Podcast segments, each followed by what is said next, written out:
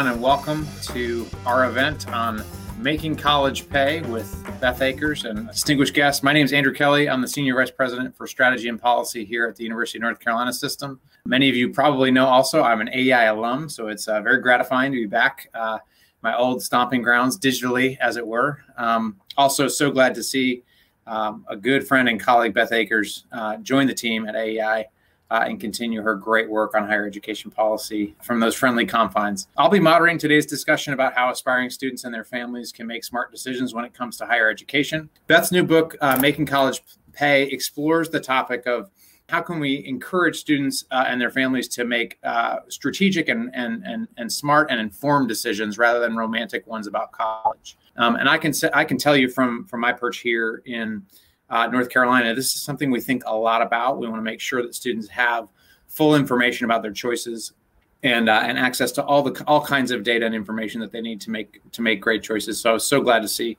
uh, Beth jump into this uh, topic and, and and really write an accessible volume on it. Beth, when did you decide to write this? You've written a lot about student loans and and lots of wonky policy issues, and we love you for that. When did you decide to write this book, and why now? You know, the truth is that I started out writing an academic book and it became this book. And it became this book because through the process of writing what was about how to reframe the problem in higher education as risk, not cost, for policymakers, I realized that the people who actually need this information more than the policymakers, more than the academics who already know it, are the people who are on the ground making decisions the other factor driving it was that I feel like the conversation around higher ed right now it's just so saturated with regret. We know on on average that people get huge returns from investments in higher education. You know, I've, I've cited a million times, you know, the extra million dollars over the course of your lifetime that you get from a college degree. But at an individual level, college is risky, and there's some things that you need to know in order to make a decision that will work out for you. And so that's what this book is about. Well, as I said at the, at the very outset, I think it's really amazing to me to hear that the genesis genesis for it was as an academic book because it really is um, written in written in plain English and, and something that that I would I would commend um, to to friends and family who are in the middle of this process now because I think it's it's a it's a digestible and understandable book that deals with some really uh, you know um, uh, complex and complicated topics. So when you look at the choices that aspiring students are currently making, which of those would you advise against? Well, I think the the core thing I'm advising against is being willy nilly about this decision. So, you know, we're advising students to, when they get to the point of thinking about going to college, that they want to do things like go walk around the campus and see what feels like a good fit. I'm basically advising against that, or at least advising that that aspect of it be a relatively small portion of your decision making process if what you care about is that you end up with a good paying job that will make your investment worthwhile. And so the kind of proactive thing that people should be doing and what i recommend is shopping with data so start backwards right decide where you want to end up and then figure out what is the most efficient cost effective path to get there. And I think that's kind of antithetical to the way that people think about college right now that it's kind of this springboard that you finish high school and then you you just, you know, enter onto this springboard and it will just launch you into something wonderful. And that's a, a, a great way to approach college if you have a trust fund. But for the 90% of students who go to college and say that their number one goal is to get a financial return, it's probably not the best path. So um, I'm really advising to just use a different framework for thinking about it, starting at the end, working backwards, and doing a cost benefit analysis, right? We think of that as kind of a wonky thing, but I lay out in the book that it's really just saying, what do you expect to get and what do you expect to pay?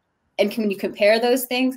Does that make sense? Right? We do that analysis in all sorts of different decisions around consumption in our lives. You know, should we buy this car? Should we buy this yogurt or this yogurt? So I'm just teaching people that we can transfer those skills that we already have um, of using economics in our daily lives, and let's apply it to education because it's such a hugely consequential decision, um, and it just can't be taken lightly you're speaking my language in many respects. I've certainly tread some of this ground with you. So this is refreshing to get a chance to come back to some of these topics.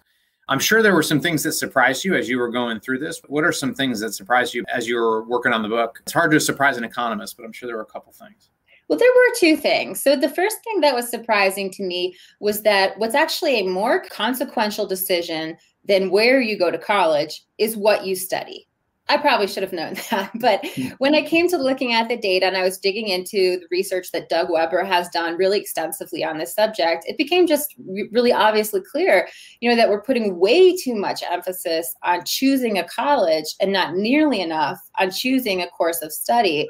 And again, I'm not pushing anybody to say that you have to make the decision that will make you the most money in the long run, right? That's a criticism that I get a lot of times. That's not the point. The point is that a lot of people need for this to be a decision that that pays in the long run. And paying close attention to your program of study is an important one. The second thing that I found kind of surprising is I really wanted to give uh, readers a roadmap to options outside of traditional associates and bachelor's degrees. I'm familiar with all the data from the college scorecard. I've been a long time proponent of people using that, of making that better data so that we can make informed decisions. And I realized that outside of the traditional degree space, we don't have great information for consumers. So if I want to go to some sort of certificate or training program, there's no website I can tell you to go to and say here are where all of your options are. And so that was that was surprising and disappointing to me as as an economist and as somebody who's trying to help people navigate this path that gets to some of the real nitty gritty policy issues, right, that we've got to fix in order for people to make better decisions on this front. Two last questions for you. The first is if audience members take one thing away from the book and discussion, what should it be? Mm. What I'd love for people to understand is that the core challenge, both for policymakers and for individuals, with spending on higher education is not the cost, but rather it's the risk you know I, I can i can say until i'm blue in the face that college is worth it. And on average it's worth it. But that doesn't get to the fact that we have a policy problem and an individual problem in this country that we rely on higher education as the core mechanism for social mobility in our economy. And yet it doesn't always work. So if we characterize the problem that way i think we arrive at more sensible solutions that's great. Now, let me turn that question before we jump into our panel and ask if you were advising leaders of universities, how would you suggest that they respond to what they would read in your book?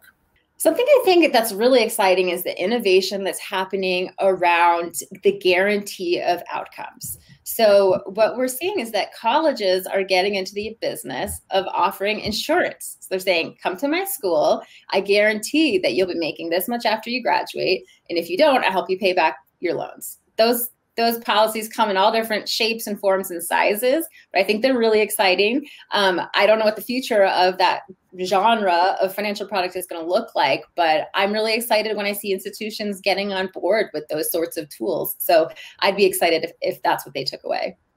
I want to take a second to invite our panelists in and open up this discussion a bit. Josh Mitchell is a reporter for the Wall Street Journal, where he covers economics and student debt. And for my money, uh, is among the best uh, people who's today writing about these issues, uh, particularly his work on student debt. Josh, it's a pleasure to be here with you again. Vince Marinia is the executive director of Braven, uh, where he supports thousands of students at Rutgers University Newark transition from college to career let's start out with with some questions here, particularly for Josh and Vince. Josh, when you took a look at Beth's book and, and you compare it to the work that you've done, particularly on student debt, how useful do you think this book is going to be to some of those folks that you feature in your stories who tended to have uh, maybe made some suboptimal choices uh, uh, on their on their higher ed investments? I think it's of great use. And I think that um, we have seen a transi- transition in public opinion over the past five or 10 years. Uh, just as an example, um, we did a poll, there was, it was about five or six years ago, where we said, Is college worth it? And five or six years ago, overwhelming majorities in both parties answered yes to that question. And then we asked that right before the latest election and there was a very big shift. And so now, roughly half of the overall population say yes. A lot of Republicans say no. But e- there's even been a downturn on the de- Democratic side of people saying college is worth it. So I think, you know, in some ways that's kind of sad because you have people that have turned against this institution that has been this really widely respected institution for years and years, which is college, which has always been known as like a path to the American dream. And it's kind of sad to see people who have lost faith in it. I think that the upside is, and this is where I think Beth's book comes in, is people are more aware you can't just simply take it as an article of faith that college is worth it. You can't just simply pay whatever the price is and go to whatever school you want to and if they charge 50000 a year you know and not have to worry about what the return on investment is. And i think families are waking up to that. And as more information comes about particularly with the college scorecard families can take a look at okay well what am i paying and what am i studying and what is what am i going to earn when i come out of college? And so the more information we have and i think beth has really done a good job here of trying to show students this the more empowered they are to not get themselves in too much debt that they won't be able to repay. Thanks josh. I think the the shift in public opinion you know some of it is to beth's earlier point it's really starting to in some ways uh, price in some of that risk right into the way that they're thinking about whether whether college is worth it. So, so Vince, I would love to hear a little bit more about Braven and how does Braven relate to making college pay? Excellent. Thank you so much for having me. And I will say, as the father of a young child who is years away from going to college, having a tool like this to start to think about how we prepare her for college and the selection process it's just valuable so thank you beth for this so the work that we do at braven really is about exactly that which is how do students upon graduation put their degrees to work. So our work is primarily focused, our, our chief goal is that our fellows who go through the Braven experience graduate into a strong first job within six months of graduation. The reason six months is an important marker is because there are a number of statistics and studies that show after the six month mark, it becomes increasingly more challenging to identify the job for your degree. And so, what we do is we work, uh, we are a course, uh, students who sign up to take the Braven experience. Uh, go through a 15 week experience where they really are developing the knowledge, the skills, the experiences, as well as the confidence to secure a strong first job upon graduation. And so when I think about you know, for our work, primarily we're working with underrepresented students, mostly first in their families to go to college. And for many of them to graduate college with a lot of debt and without a clear pathway to a job to begin to pay down that debt, it creates a, its own set of crises that need to be managed. And so the work that we do is really about helping them navigate their college career in a way that does set them up for a strong first job upon graduation. So there's quite a bit of alignment, I would say, between our work and Beth's. What have you learned as a result of that work about what students might be sort of not missing or may, but maybe need to improve on as they go through that 15 week experience what what are what are we not doing in the traditional higher education industry that you would suggest we do a better job of to make sure that we make college pay Sure. I mean, I would say the number one piece that a college or university could do is really raise the awareness around the particular issue. Um, so, for many students, uh, typically first gen students uh, really see that the diploma, with the diploma comes a, a contract for a new job. When in reality, you know, many of us are working on our jobs or should be working on our jobs the moment you step foot on campus, right? GPA is incredibly important, don't get me wrong, but it shouldn't be to the exclusion of other skill building opportunities that students should go after.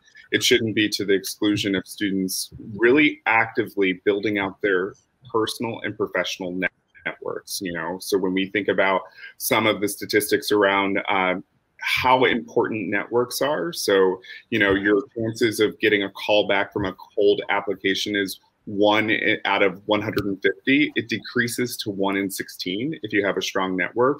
These are all um, tools that we can teach students early in their college career to help them navigate it in a way to set them up for a strong first job out of college. That's a great segue, I think, to a question I think about. Um, one of the reasons we are so focused, uh, making sure that the return is high, is because the cost, of course, have increased, right? For in some cases for lots of good reasons, and in other cases maybe for more dubious reasons. But Beth, because those costs have increased, and in some cases, you know, state support in many states hasn't kept pace. Most students find themselves, many students these days find themselves in the position of having to borrow So one of the things I think that has we've seen, at least anecdotally, and, and I think even in some of the uh, public opinion data that Josh cited, is some reluctance, some fear around student loan debt. Um, and uh, I would be interested to know, you know, based on your book, what advice would you give to a student who's considering borrowing to afford the cost of attendance? I really like to say that we should think of student debt as a tool. So tools can be really helpful. The chainsaw can be a really helpful tool. It can also chop your leg off. So the point is it needs to be used correctly. Okay. So what I walk through in the book is how to make a decision that you're comfortable with financially, one that pays, one that delivers an ROI. If you have an investment lined up for yourself based on investing in a, in a degree and then going out into a, a, um, a certain career, and then you borrow through the federal lending program, which has low interest rates, it's significant benefits through their safety net programs. Um, then borrowing is not so scary. I mean, we've all gotten very comfortable with the idea that you should borrow to buy a house in this country, right? No one feels like they have failed if they've got a mortgage debt on their balance sheet for 20 or 30 years. But in contrast, we don't feel that way about student debt. But maybe we should. Federal student loans have very low interest rates, lower than any credit you could get in the private marketplace. And if you don't make enough money or don't make a lot of money relative to how much you borrowed, the government's going to forgive it eventually. The government may forgive it all eventually anyway. So um, I think there's a lot of good reasons to keep debt, student debt on your balance sheet as an individual consumer for a much longer time than people seem comfortable with. So I try to say, you know, think of using debt to your advantage. Don't be a victim of debt, but realize what it can do for you and use it strategically to your advantage. Josh, what do you think? Do you agree with that take in general? Well, I'm I'm reluctant to offer any financial advice because as a reporter, that's not really my job. But what I will, I, I want to point out that student debt is, uh, as I've studied it and and just finished this book on it and and talked with tons of people who got into student debt, one of the things I repeatedly hear is they just really didn't know what the terms were going to be at the outset. And if you think about it, this is a really different product than when you take out a mortgage or take out an auto loan. Um, you're taking out multiple loans throughout a year, and Congress has changed interest rates here and there. You know, I have people who you know went to school and and uh, one loan the interest rate was this and then maybe the policy changed in congress and our next loan it was a higher rate. Tuition increases faster than it than they expected.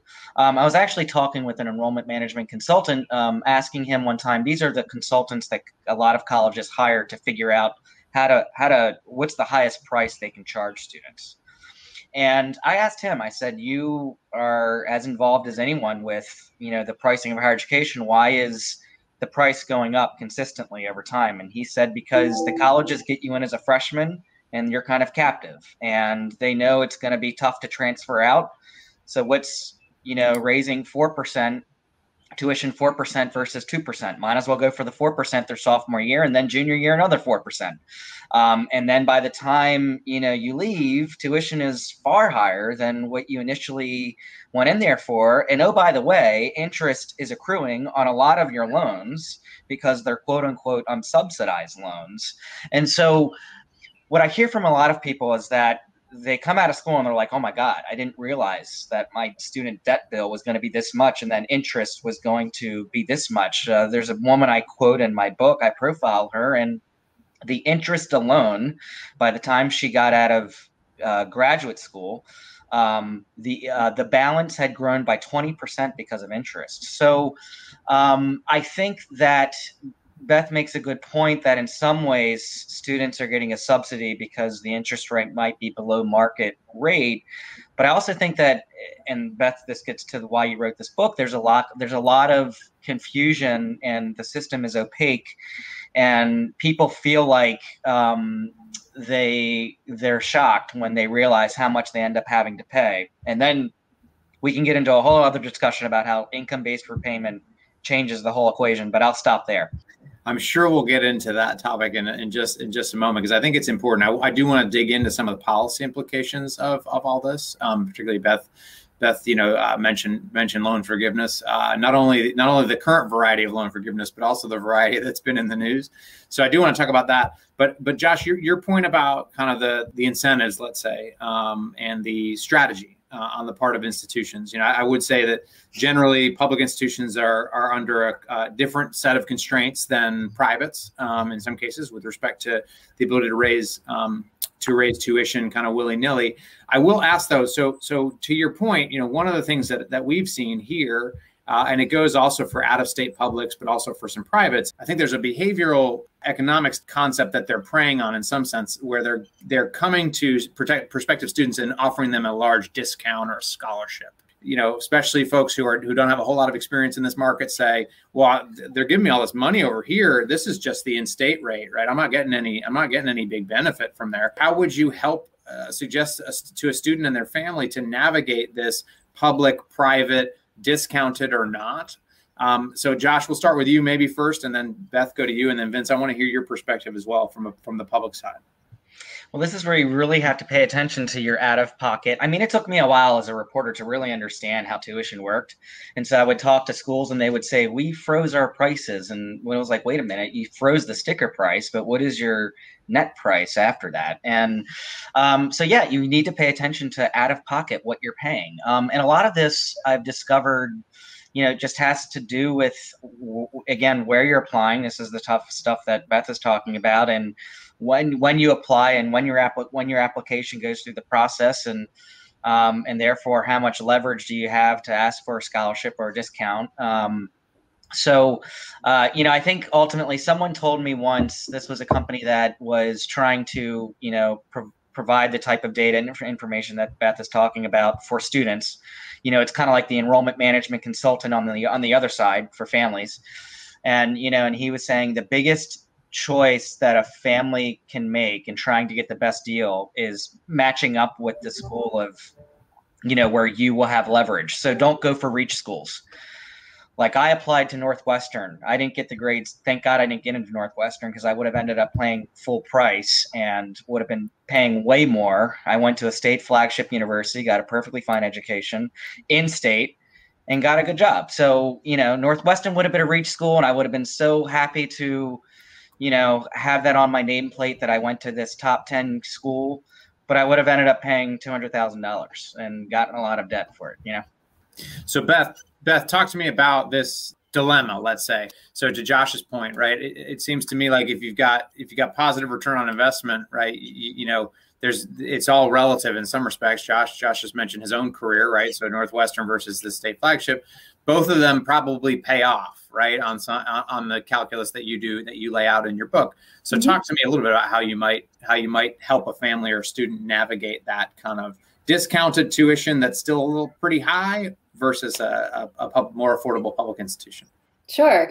So one of the things I like to say about my book is that it's not prescriptive. It's not going to tell somebody what's the best decision for them, but it's going to give them a framework for thinking about what is the best decision for them. And so I like to say you know, in economics, we have these things called utility functions. It takes a bunch of parameters and it tells us how happy it will make somebody, right? If you have this much pizza and this much beer, that's the old textbook example anyway. So I like to think, figure out your utility function as an individual or as a family and say, what are the things that are important to you and how happy are they going to make you, right? I'm assuming that finances are a big factor because surveys tell us they are for most students. Maybe there's other things. Maybe in your personal community, prestige of institution is so valuable for whatever reason, any reason, um, that you want to weigh that higher. And and for for Josh, had he gone to that public that higher price institution, paid full price, it may have paid off, maybe even more or maybe less than where he is today, of course. And so there's no right decision. I think that the point is um, to be clear about what are the things that you value and ensure that the decision that you're making actually matches your values rather than just being the decision that you kind of come to by being just you know riding down the river of um, college excitement and and all that comes with that. The lazy river. No, lazy river of college excitement. that's right. So vince, vince i'd love to hear your perspective from the students that you work with at, at rutgers newark and and you know what what do you have a sense generally of what their what set of choices they're thinking about and considering and yeah. both both their choice of institution but then also their choice of career and major Sure. Um, so, bringing the lens or the perspective of a student who may be first in his family to go to college um, or from an underrepresented background, I, I, would say my my sort of biggest piece of advice would be to not be afraid to ask questions and not be afraid to expose the package that you have received to a trusted person, right? So it doesn't necessarily have to be with the university, but really I often, I mean, the way I kind of think about it is, is like when you start to have discussions around salary, you actually learn more about, uh, you know, what's possible for you in terms of your income. And I think of it the same way when you receive a financial aid package. Take that financial aid package, share it, show it with someone. Um, do not be afraid. I mean, this is something that um, this level of disclosure is just really important. It'll also allow you to figure out what are the types of questions that you can go back with, right? To have either a discussion or potentially a negotiation around it. And so I think for many of the students that we work with, it's really about the education of this is what your package is. Here are the questions that I think you should consider asking. Um, but first, helping them get over that hurdle of saying that this it, this is all okay, right? Mm-hmm. Like to disclose this information. There isn't anything that you should necessarily feel ashamed about. If anything, we could potentially help you identify additional funding or the questions that can unlock additional funding for you so I think that's you know really important advice, especially for somebody you know to Josh's point that he made earlier about you have to learn. You actually have to learn a lot, even as a higher ed reporter, to understand how college is priced uh, and for whom, um, uh, and how that price can be different depending on the person. But let's talk also quickly about the the major discussion, right? Because I know uh, that's as Beth as Beth pointed out earlier on. That's one of the main takeaways of her book is that that that the variation across institutions is not as high as the variation across majors. So Vince, I want to start with you and and and ask you know when you the, the group of students that you work that that engage in your 15 week experience do you see are there sort of modal categories of majors that you work with in particular uh, that stand out to you as as being particularly hungry for what braven offers?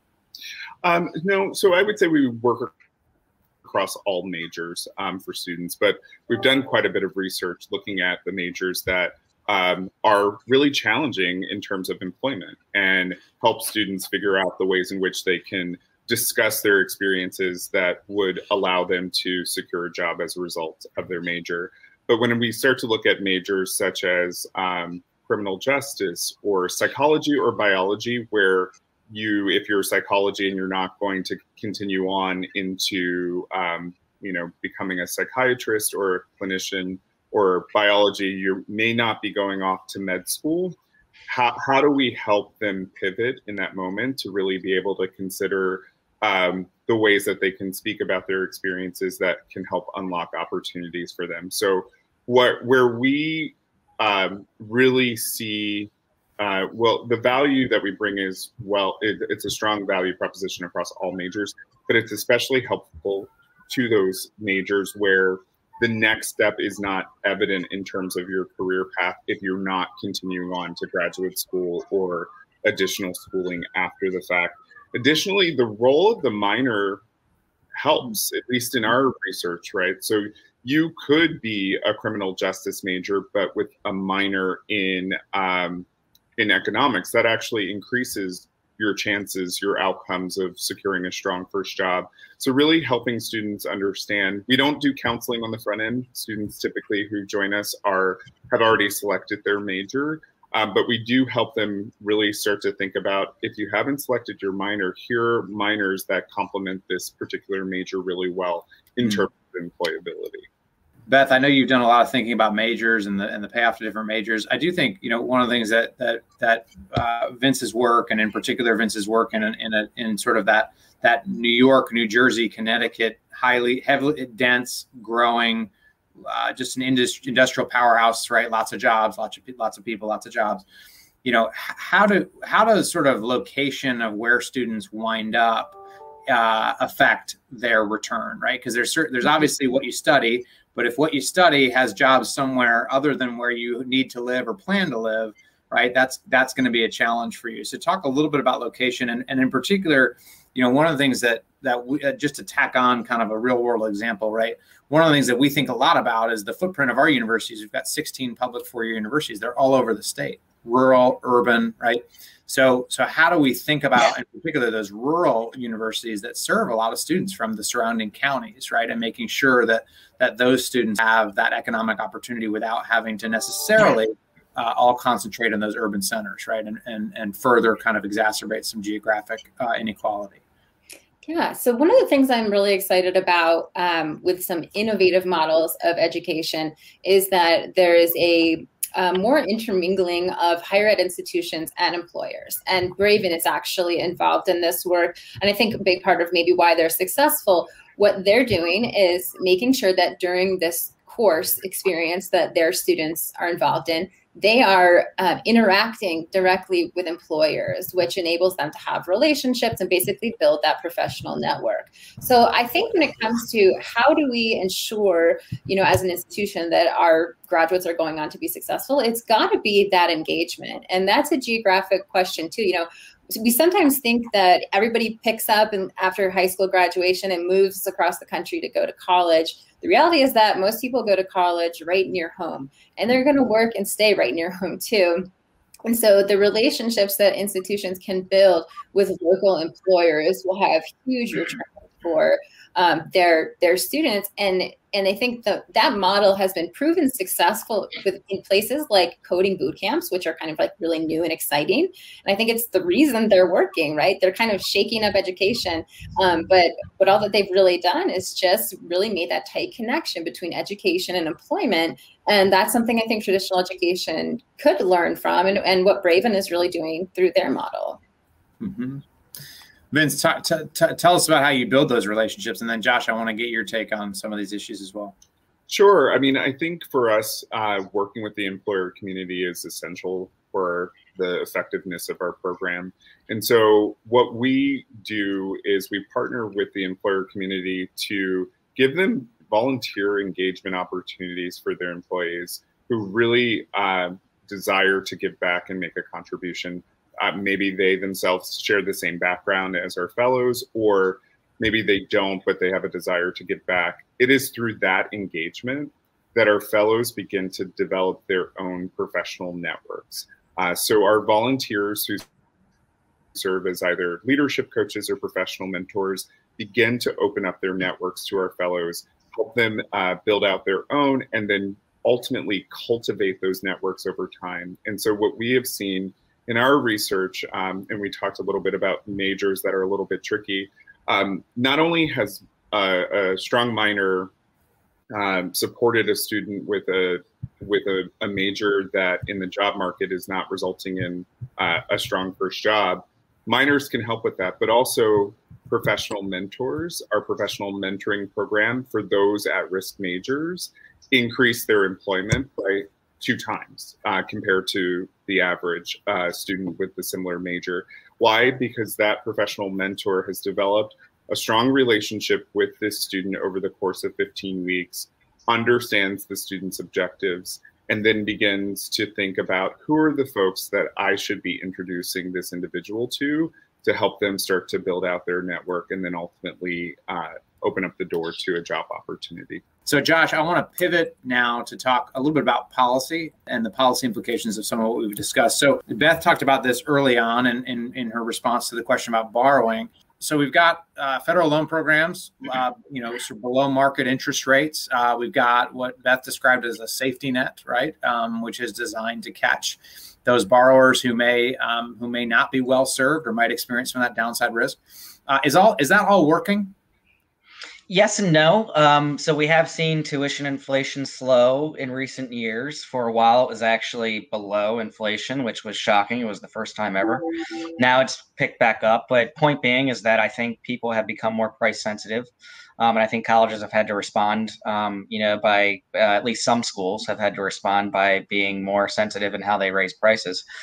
Um, but you know, I the the one of the most important features, and I say important, I say I don't mean like uh, I'm advocating for this, but one of the essential features of our student loan system is that it maximizes choice. In other words, you know, people like Beth and Vince and whoever can, you know, try to give families the best information they can um, and make sure they're empowered and they're informed. But ultimately, uh, the the loan program gives people the option to spend a lot of money if they want to if they want to. Um, and so, for example, one school in my that I profile in my book, the University of Alabama, it's a state school. Most of their students are from out of state, and this the school has. I laid this out in, in my book. They they have embarked on a strategy of trying to lure as many families as possible, um, you know, by offering the fancy gyms and, you know, um, places to eat and dorms, and it's worked. Um, but it's also very expensive. Um, and I've talked with students who went there who are fifty thousand over a hundred thousand dollars in debt between them and their parents um, and they had cheaper options. Um, and they were they were aware that they had cheaper options but they still chose the fancy option. Um, and so uh, you know president biden is talking about uh, possibly forgiving a little bit of debt um, possibly making uh, he wants to make two-year college uh, free for everyone possibly making four-year college free for people making under 125 but he's not talking about reining in the loan program um, and and and reducing choice with that loan program. And so I do question um, ultimately. Well, this is why I think people like Beth and Vince can have more of an influence in this process because I don't know if there's a political stomach for Washington to change and rein in the loan program. But I do think that there is a bigger opportunity for more information and for families just be, to become more informed. And I think Beth, you said this, and, and like less romantic about going to Northwestern. So Beth, I do want to sort of push a little bit on on a comment you made earlier, right? Which it's always struck me that that uh, you know a safety net a safety net can quickly turn from from what's what it's intended to be to something that uh, sophisticated actors exploit right to their benefit and so how, how do we avoid that because i think some of what josh is pointing out is is the is this notion that that you can create a safety net with the best of intentions right and but that that that we've seen, I think, in some some cases, right, some some some behaviors that are are are I would I would say as exploiting some of those some of that safety net to the benefit of of private sophisticated actors. How do we how do we get around that? Well, so there's two sides of this, right? So the book basically says hey, this program's a little bit imperfect. Here's how you exploit it. And now I put on my policy hat and say, okay, here's how we fix the program so that my readers can no longer exploit it. Uh, that is my priority, I will say. I'm always going to put the public interest above the interest of my readers. But there are a lot of problems with income driven repayment is the, the other name for this safety net, right? It basically means as a borrower, I can pay back on a monthly basis a proportion based on my income. So if I have low income, I'll have either a low or even a zero payment. And if I continue to make my loan payments for 10 or 20 years, depending on whether I work in public service or for a private company, I'll have the remainder of my loans forgiven. Um, great in theory. In practice, income driven repayment is a set of overlapping mishmash of programs that students have a really hard time navigating. And there are concerns that they are being effectively administered, which is not surprising given their complexity. Um, and so we need to fix that for sure. That's kind of like the basic. And then there's the question of are the people who are benefiting really deserving of the benefits? Some research from Jason Delisle through AEI actually showed that a lot of the benefits from IDR are accruing to very or relatively high income borrowers who borrowed a lot to go to graduate or professional school. And so these may not be the people that we really want to target federal tax dollars towards helping out.